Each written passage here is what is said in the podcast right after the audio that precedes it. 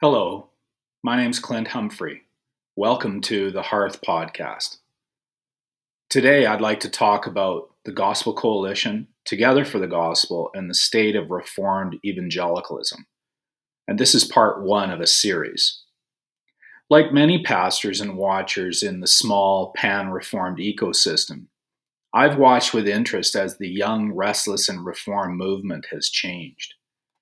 If you don't know, the Young Restless and Reformed movement were those so called New Calvinists, that's another label, that had adopted uh, this doctrines of grace theology while maintaining much of the outside appearance of mainstream evangelicalism.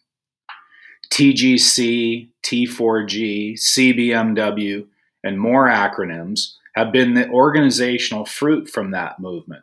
The movement is even called by another acronym, YRR, Young, Restless, and Reformed, for good measure. Of course, the young, restless, and reformed are getting a little older now.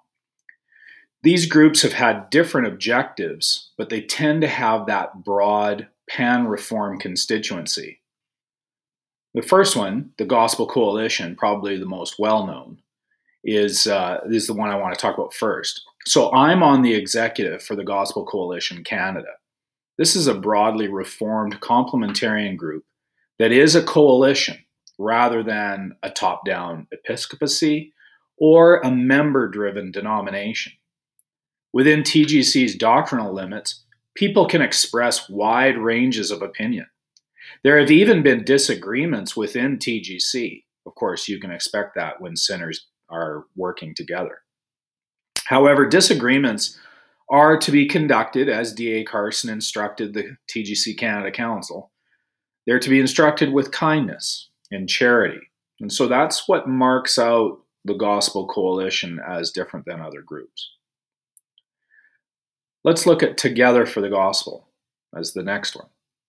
I was invited, along with Paul Martin, to continue leading a breakout session for Canadians at Together for the Gospel.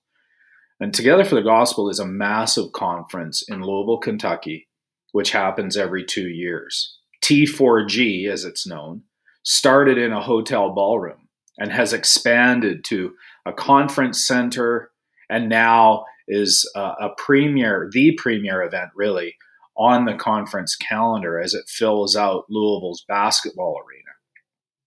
I think they're expecting about 10,000 people there today, uh, this, this year before it was canceled. T4G has had controversy with the fracture between CJ Mahaney and the remaining core men, Mark Dever, Al Mohler, and Ligon Duncan. And yet, T4G has adapted and grown as it has dealt with the controversies of the pan reform world. A third acronym organization is CBMW, CBMW, or the Council for Biblical Manhood and Womanhood. Lots of letters there. With offices in Louisville, Kentucky, CBMW is an advocacy organization promoting biblically faithful sexuality, including roles of men and women as human beings collectively, and also as binary sexes, male and female. CBMW has been at the front line of responding to the sexual revolution that we've all been witnessing in the in the last century. My fellow pastor at my church, Gavin Peacock, is the international director at CBMW. And we've had past president Owen Strachan and current president Denny Burk speak at our church. The amazing thing about CBMW is that it is a very small shop, small budget, uh, not a lot of staff. Yet, because evangelical feminism is so large and so influential in the mainstream church world, CBMW is the target for attack. How, de- how denominations relate to CBMW, how they relate to the Danvers statement, the Nashville statement, for example, how they relate to that is a good indication of that denomination's robustness in biblical and theological health. If a denomination rejects Danvers and Nashville, you can expect that they reject inerrancy that they reject sound theology and have tried to accommodate themselves to the spirit of the age. Now, this is just some initial laying of the land. Uh, before I close this introduction, and I'll leave this series off for, for another podcast. I just want to include a, a piece for you. I just want to suggest it to you uh, to consider. And it's a quote from David Wells in his essay, The Bleeding of the Evangelical Church. This essay was a talk which David Wells gave, and which Banner of Truth subsequently published way back in 1996. Um, to show you how old I am, I met David Wells in Massachusetts soon after this, and he gave me a copy of the little booklet.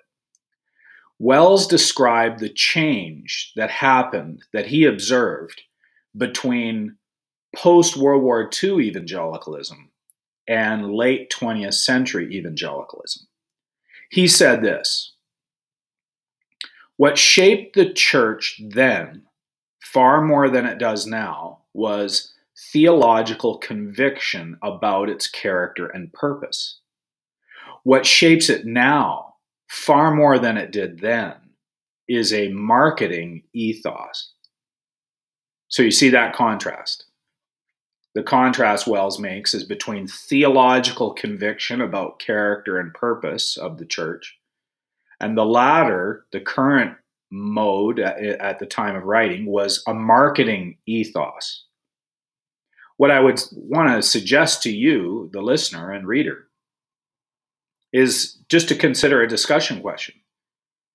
What are examples today of the neo reform movement having either A, theological conviction, or B, a marketing ethos?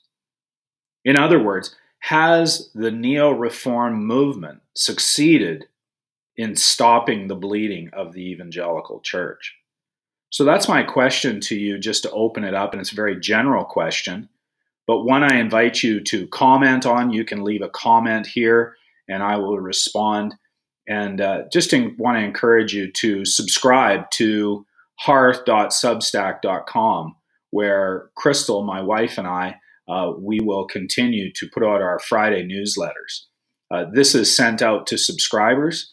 And so we encourage you, if you haven't subscribed and this has been passed on, you please subscribe or share it with someone else. And in that sense, you can ask me, is this part of the marketing ethos, even me asking you to subscribe?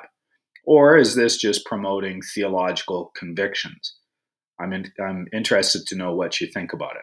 So thanks for listening and I look forward to the discussion.